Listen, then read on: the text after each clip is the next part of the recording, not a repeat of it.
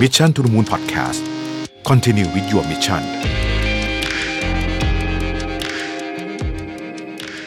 สวัสดีครับนดีต้อนรับเข้าสู่ Mission to the Moon Podcast นะครับคุณอยู่กับระวิทยานุสาหะครับ วันนี้จะมาชวนคุยกันถึงเรื่องของกลยุทธ์การสื่อสารนะครับ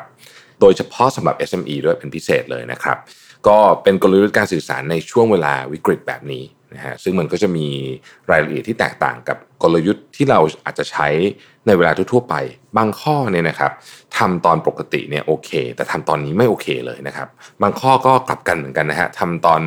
ออวิกฤตเนี่ยจะโอเค แต่ถ้าไปทำเวลาปกติอาจจะไม่โอเคด้วยเช่นกันดังนั้น ตอนนี้เราอยู่ในโหมดของ วิกฤตโควิด -19 นะครับก็คือตอนนี้วิกฤตกันไปทั่วโลกนะฮะส่งผลกระทบทุกภูมิภาคทุกภาคส่วนและแม้กระทั่งคนที่ไม่โดนผลกระทบตรงๆ ก็จะต้องโดนผลกระทบทางอ้อมไม่ทางไหนก็ทางหนึ่งนะครับ ซึ่งสร้างความเสียหายมากๆ ทั้งทางสาธารณสุข แล้วก็เรื่องของเศรษฐกิจด้วยนะครับ มาตรการต่างๆที่ออกมานะฮะเพื่อจะพยายามลด หรือว่าชะลอการระบาดของโรคอย่างเช่นล็อกดาวน์ social distancing หรืออะไรต่างๆ ที่เกี่ยวข้องกับการห้ามเดินทางอะไรมากมายแก่กองที่ออกมาเนี่ยนะครับส่งผลทำให้พฤติกรรมของผู้บริโภคทั่วโลกเนี่ยเปลี่ยนไปอย่างรวดเร็วนะฮะเรื่องของความปลอดภัยและสุขภาพเนี่ยนะฮะกลายเป็น priority เลยนะฮะเป็นตัวเร่งสำคัญเลยนะฮะแล้วก็ทำให้คนเนี่ยเปลี่ยนมาเปลี่ยนพฤติกรรมหลายอย่างมาก ๆเลยนะครับเราจะเห็นตั้งแต่เรื่องของการ work from home เรื่องของพฤติกรรม การสั่งอาหารเพื่อคือเยอะไปหมดเลยเนี่ยนะครับ แต่อันนึงที่เราเห็นค่อนข้างชัดเลยนะก็คือ คนใช้เงินพยายามจะใช้เงินดิจิทัลให้มากขึ้นนะฮะเมื่อเมื่อทำได้นะครับเพราะว่าเงิน physical นี่เราเริ่มกลัวนะเดี๋ยวนี้เพราะว่าเราเราก็ไม่รู้ว่ามันไปใครโดนจับมาบ้างนะครับแล้วก็เงินเองเนี่ยก็โดยปกติแล้วถ้าเป็นเงินที่เป็น physical เนี่ยเนาะคนก็รู้สึกว่ามันค่อนข้างที่จะสกปรกอยู่แล้วนะครับหลายคนถึงขั้นต้องมาต้มน้ำยาฆ่าเชื้อโรคที่บ้านนะที่เราเห็นกันในออนไลน์ ส่วนในกลุ่มธุรกิจที่เกี่ยวข้องกับการปรับชีวิตของคนยุคนี้เนี่ยมันก็มีหลากหลายนะฮะอย่างพวก video streaming นะ food delivery เมื่อกี้พูดไปแล้วนะฮะอีคอมเมิร์ซ tool ต่างๆ work from home นะฮะวิดีโอคอนเฟรนซ์ cloud service อะไรพวกนี้มันโอ้โหมันเข้ามาทุกคนที่ไม่ว่าจะคุ้นหรือไม่คุ้นกับ video conference ทุกวันนี้ก็ใช้เป็นหมดแล้วนะครับการปรับเปลี่ยนพฤติกรรมของผู้บริโภคครั้งใหญ่เนี้ยบางเรื่องอาจจะ มองได้ว่าชั่วคราวเนาะคืออะเดี๋ยวพอวันหนึ่งเรามีวัคซีนเราเริ่มควบคุมโรคได้ ก็อาจจะกลับไปใช้ชีวิตเหมือนเดิม ก็เป็นไปได้บางพฤติกรรมก็จะเป็นแบบนั้นนะครับ แต่หลายอย่างเนี่ยมีแนวโน้มนะที่จะเกิดขึ้นอย่างถาวรนะครับอย่างดีกเลี่ยงไม่ได้ ส่วนใหญ่เนี่ยมันจะเป็นพวกพฤติกรรมที่เราลองแล้วมันชินนะฮะเรารู้สึกว่าเออมันก็สบายดีเหมือนกันนะครับ หลายอย่างเนี่ยไม่เคยลองก่อนหน้านี้ หรือหลายคนไม่เคยลอง นะครับอย่างผมเชื่อว่าหลายท่านเลยเนี่ย อาจจะไม่เคยสั่ง food delivery เลย หรือว่าไม่เคยซื้อของออนไลน์เลย เพราะรู้สึกว่าไปซื้อเองสะดวกกว่านะครับหรือหรืออาจจะไม่มีโอกาสได้ใช้หรือว่าอะไรก็แล้วแต่มันมีมากมายหลายเหตุผลคือ ยังไม่ได้กดใช้ครั้งแรกสักทีหนึ่งนะฮะแต่พอคราวนี้เนี่ยสถานการณ์มันบังคับนะฮะต้องใช้พอใช้ปุ๊บก็เอ๊ะเฮ้ยมันสะดวกดีเหมือนกันนะวิธีนี้นะครับ อันนี้รวมไปถึง เอ่อ service อื่นๆ ด้วยเนาะเช่นบางทีเรามีการสามารถเรียกช่างมาซ่อมผ่านแอปพลิเคชัน อะไรได้ มันมีเยอะแยะไปหมดเลยเนี่ยนะฮะหลากหลายมากๆ ทีนี้เรื่องนี้เนี่ยพอพฤติกรรมผู้บริโภคเปลี่ยน มันส่งผลกระทบกับทุกคน โดยเฉพาะคนที่เป็นผู้ประกอบการนะครับ เพราะว่าลูกค้าจะจะมีมุมมองต่อวิธีการใช้ชีวิตที่เปลี่ยนไปนะครับอย่างธุรกิจ SME เองเนี่ยนะครับก็ต้องเร่งปรับกลยุทธ์เข้าสู่ออนไลน์มากขึ้น เราจะเห็นว่าตอนนี้เนี่ยออนไลน์นี่มันแบบมัน คือคือมันมามันมันเป็นเทรนด์หลักอยู่แล้ว แต่ว่ามันมีความสำคัญมากขึ้นไปอีกในสถานการณ์แบบนี้นะครับ ก็ต้องเร็วด้วยนะครับ เราก็ต้องต้องทันท่วงทีด้วย เราดูเรื่องของ brand marketing เนี่ยนะฮะในในช่วงเวลาวิกฤตแบบนี้เนี่ยมันมีอยู่ประมาณ 5 เรื่องนะครับที่ผมคิดว่าเป็นเรื่องสำคัญแล้วควรจะให้ให้น้ำหนักกับมันนะฮะซึ่งมันสอดคล้องกับวิธีคิดหรือพฤติกรรมที่เปลี่ยนไปของลูกค้าในช่วงนี้ด้วยนะครับ ข้อที่1นนะครับแสดงออกถึงความ เห็นอกเห็นใจอย่างจริงจังนะครับ อันนี้อันนี้น่าจะเป็นข้อที่สำคัญมาก เพราะว่าถ้าเกิดทำพลาดไปเนี่ยนะครับ สถานการณ์นี่จะจะพลิกจากหน้ามือเป็นหลังมือเลยนะครับมันมีคำกล่าวคำหนึ่งผมผมชอบมากเขาบอกว่าสิ่งที่คุณจะเป็นหลังวิกฤต ก็คือแบรนด์คุณจะเป็นยังไงหลังวิกฤตเนี่ยมันคือสิ่งที่คุณทำในช่วงระหว่างวิกฤตนี่แหละนะครับเอ่อสิ่งที่แบรนด์สื่อออกมามีมีความละเอียดอ่อนมากในช่วงนี้ต้องบอกงี้นะฮะ แบรนด์ที่ใช้เวลานี้ในการแสวงหาผลประโยชน์แต่เพียงอย่างเดียวเนี่ยนะครับจะส่งผลไม่ค่อยดีเท่าไหร่นะฮะอาจจะขายของได้นะในบางช่วงนะครับ แต่ว่าลูกค้าอาจจะอาจจะจำแล้วจะไม่ซื้อหลังจากที่จบวิกฤตแล้วนะครับ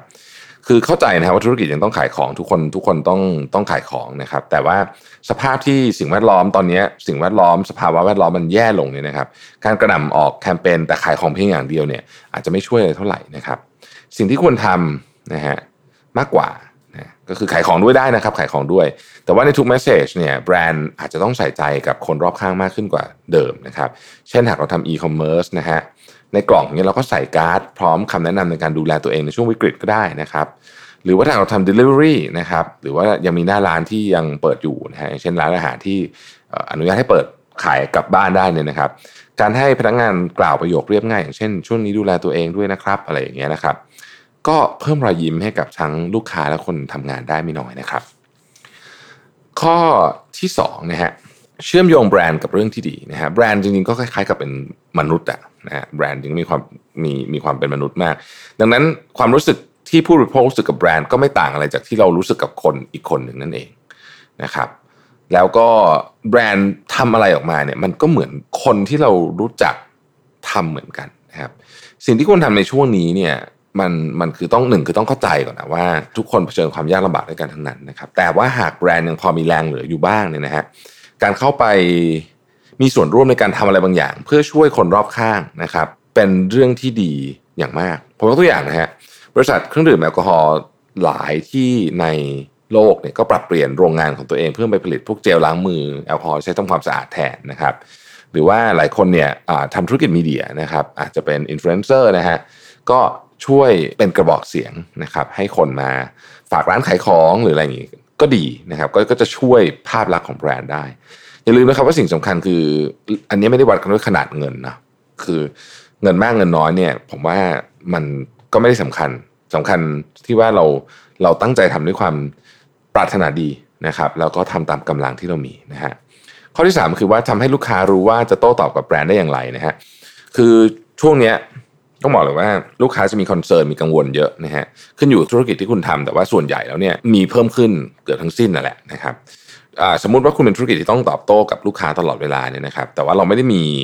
ไม่ได้ออกแบบระบบให้พนักงานทำงานจากที่บ้านได้ง่าย เพื่อที่จะติดต่อลูกค้านะครับยกตัวอย่างเช่น สมมุติว่า call center ทุกคนไปทำงานที่บ้านเนี่ยมันก็ไม่ใช่ว่าจะสวิชไปทำงานได้เลยทันทีมันก็ต้องมีการดีไซน์อะไรบางอย่างนะครับ การเพิ่มช่องทางการติดต่อแบบออนไลน์นะฮะก็ช่วย นะครับช่วยช่วยให้ลูกค้าสามารถติดต่อได้ง่ายขึ้นนะครับ แล้วว่าแล้วก็บางทีเนี่ยมันสามารถใช้ในการเป็นประกาศแจ้งลูกค้าทราบในบางประเด็นนั้นได้ด้วยนะครับยกตัวอย่างเช่นในช่วงที่มีการประกาศเคอร์ฟิวนะฮะคุณจำหน่ายระบบสัญญาณต่างๆ เช่นสัญญาณการขโมย สัญญาณจับควันไฟ แล้วอยู่ๆมันแจ้งขึ้นมามันเด้งขึ้นมาตอนตีสองอะนะซึ่งซึ่งลูกค้าเองก็แน่นอนว่าไม่สามารถปิดมันได้เนี่ยต้องต้องรอเป็นชั่วโมงกว่าสัญญาณมันจะดับลงนี่นะครับ ก็คงไม่ดีแน่เพราะฉะนั้นเนี่ยในลักษณะแบบนี้เนี่ยเราก็จะต้องเตรียมความพร้อมเพิ่มมากขึ้นเพื่อที่จะเป็นช่องทางอะเปิดช่องทางให้ลูกค้าสามารถคุยกับแบรนด์ได้นะครับข้อที่4นะครับทำให้ลูกค้ามั่นใจว่าแบรนด์สามารถส่งมอบสิ่งที่ตกลงกันไว้ได้โอ้ความเชื่อใจนี่เป็นสิ่งที่สำคัญมากในช่วงเวลาแบบนี้นะครับ เวลาเราเนี่ยอย่างเงี้ยตอนนี้ถูกล็อกดาวน์นะฮะแบบไม่ทันตั้งตัวเนี่ยก็มีส่วนทำให้ผู้บริโภคเนี่ยเกิดความกังวลไม่น้อยนะครับ เกี่ยวกับอะไรก็ตามที่เขาเคยตกลงกันไว้ กับแบรนด์นะฮะเช่นบัตรสมาชิกนะฮะจะครบอายุเมื่อไหร่คลาสที่ลงทะเบียนเรียนไว้แล้วมันหมดอายุช่วงนี้จะทำยังไง เพราะมันไปเรียนไม่ได้อะไรอย่างเงี้ยนะครับของที่สั่งไว้จะได้มาตามกำหนดหรือเปล่าอะไรเงี้ยนะฮะสิ่งที่แบรนด์ควรทำก็คือว่าปรับเปลี่ยนเงื่อนไขแล้วก็แจ้งลูกค้าทันทีเช่น ยกตัวอย่างเช่นฟิตเนสนะฮะสมมติฟิตเนสเนี่ยฟิตเนสเนี่ยตอนนี้เขาเปิดบริการไม่ได้นะครับเขาก็บอกว่าอ่าไม่เป็นไร เราก็จะเลื่อนอายุ ให้คุณไปเท่าที่วันที่ปิดไปอะไรแบบนี้นะฮะคือการสื่อสารแบบนี้เนี่ยก็ชัดเจนแล้วก็ทำให้ลูกค้ารู้สึกว่าเออมีความมั่นใจกับแบรนด์นี้นะครับ ข้อที่5นะฮะปรับเปลี่ยนรูปแบบการนำเสนอสินค้าหรือบริการให้เข้ากับสถานการณ์นะครับ อย่างในกรณีของอาหารบุฟเฟ่เนี่ยชัดเจนนะฮะจากวิกฤตครั้งนี้เนี่ยทำให้ไม่สามารถเปิดให้ลูกค้ามาทานอาหารที่หน้าร้านได้นะครับทำให้หลายเจ้าแม้ไม่เคยทำจัดเซตนะไม่เคยทำอลาคาร์ดอะไม่เคยทำเป็น อาหารเดี่ยวๆเนี่ยนะครับก็ต้องมาปรับเปลี่ยนนะฮะบางคนไม่เคย Delivery หรือ Delivery น้อยมากนะฮะก็ต้องมาปรับเปลี่ยนนะครับ ก็ทำให้เกิดรายได้เข้ามานะครับและในมุมมองของลูกค้าที่เป็นแฟนประจำของร้านเนี่ยก็ยังคงได้ทานอาหารที่ที่อยากทานนะไม่อยากคิดถึงนะครับ ดังนั้นสิ่งที่ควรทำในประเด็นนี้ก็คือว่าพิจารณาอย่างเร่งด่วนว่าสินค้าหรือบริการที่มีอยู่นั้นนะจะสามารถปรับเปลี่ยนได้อย่างไรบ้างนะครับ เพื่อให้บริการลูกค้าต่อไปได้คือ ยังไงเราก็ต้องพยายามที่จะหามุมมุมที่ไป service ลูกค้าต่อได้นะฮะซึ่งอันเนี้ยบางธุรกิจมันจะยากนิดนึงนะแต่ว่าก็ต้องใช้ก็ต้องคิดนะฮะต้องลองหามุมคิดมุมดู มันมีอยู่เคสหนึ่งที่ผมชอบมาก มันเป็นเคสที่สหรัฐอเมริกา ผมจำเมืองไม่ได้น่าจะเป็นที่ชิคาโกมั้งครับคือร้านเขาเป็นร้านอาหารแบบ fine dining เลยอะอย่างแพงเลยนะฮะแบบว่าหลายพันอาจจะเป็นหมื่นอะไรเงี้ยแล้วก็คือโอ้โหเสิร์ฟเป็นคอร์สมี 20 จานอะไรแบบนี้นะครับปรากฏว่าพอถูกสั่งปิด ก็เขาก็ถูกสั่งปิดเหมือนที่เมืองไทยเนี่ยเขาก็เลยคือเขาเป็นร้านดังอยู่แล้ว แต่ว่าประสบการณ์การเสิร์ฟอาหารเป็นคอร์สแบบนี้มันทำที่บ้านไม่ได้ สิ่งที่เขาทำก็คือว่าเขาเลือก 2 เมนูมานะครับ ที่เป็นเมนูที่ที่ที่มีชื่อเสียง แล้วเขาก็ทำราคาให้มันถูกลงแต่ก็ยังแพงอยู่นะ คือเทียบกับอาหารประเภทเดียวกัน เช่นสมมติเป็นสตูไก่อย่างเงี้ยสตูไก่ของร้านอื่นจะ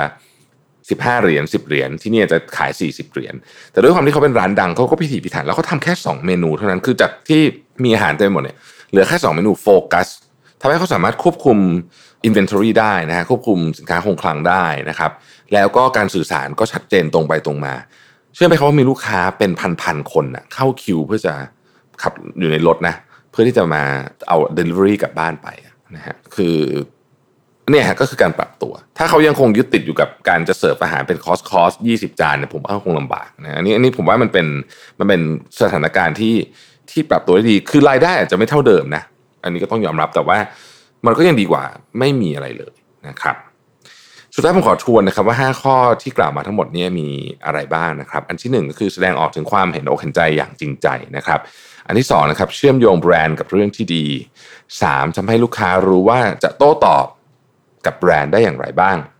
4. ทำให้ลูกค้ามั่นใจว่าแบรนด์จะสามารถส่งมอบสิ่งที่ตกลงกันไว้ได้นะครับ และ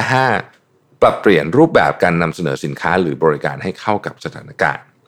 และสำหรับ EP นี้ต้องขอขอบคุณผู้สนับสนุนใจดีอย่างเพลินเพลิน by กรุงศรีกูรู เรื่องเงินเรื่องง่ายอ่านได้เพลินเพลินที่กรุงศรี .com เขารวบรวมบทความดีๆ เกี่ยวกับเรื่องการเงินไลฟ์สไตล์จากหลากหลายผู้เขียนมาไว้นะครับ ในเว็บไซต์นะฮะอย่างเนื้อหาใน EP นี้เองผมก็เขียนเป็นบทความไว้ในกรุงศรี .com ด้วยเช่นกันนะครับสำหรับท่านไหนที่สนใจสามารถเข้าไปอ่านบทความดีๆได้นะครับ โดยลิงก์เนี่ยอยู่ใน description ของ EP นี้เช่นเคยนะครับ สุดท้ายในช่วงเวลาที่ยากลำบากเช่นนี้ ผมขอเป็นกำลังใจทุกท่านก้าวข้ามผ่านวิกฤต ครั้งนี้ไปได้ด้วยกันและไปได้ด้วยดี ขอบคุณที่ติดตาม Mission to the Moon ครับ สวัสดีครับ Mission to the Moon Podcast Continue with your mission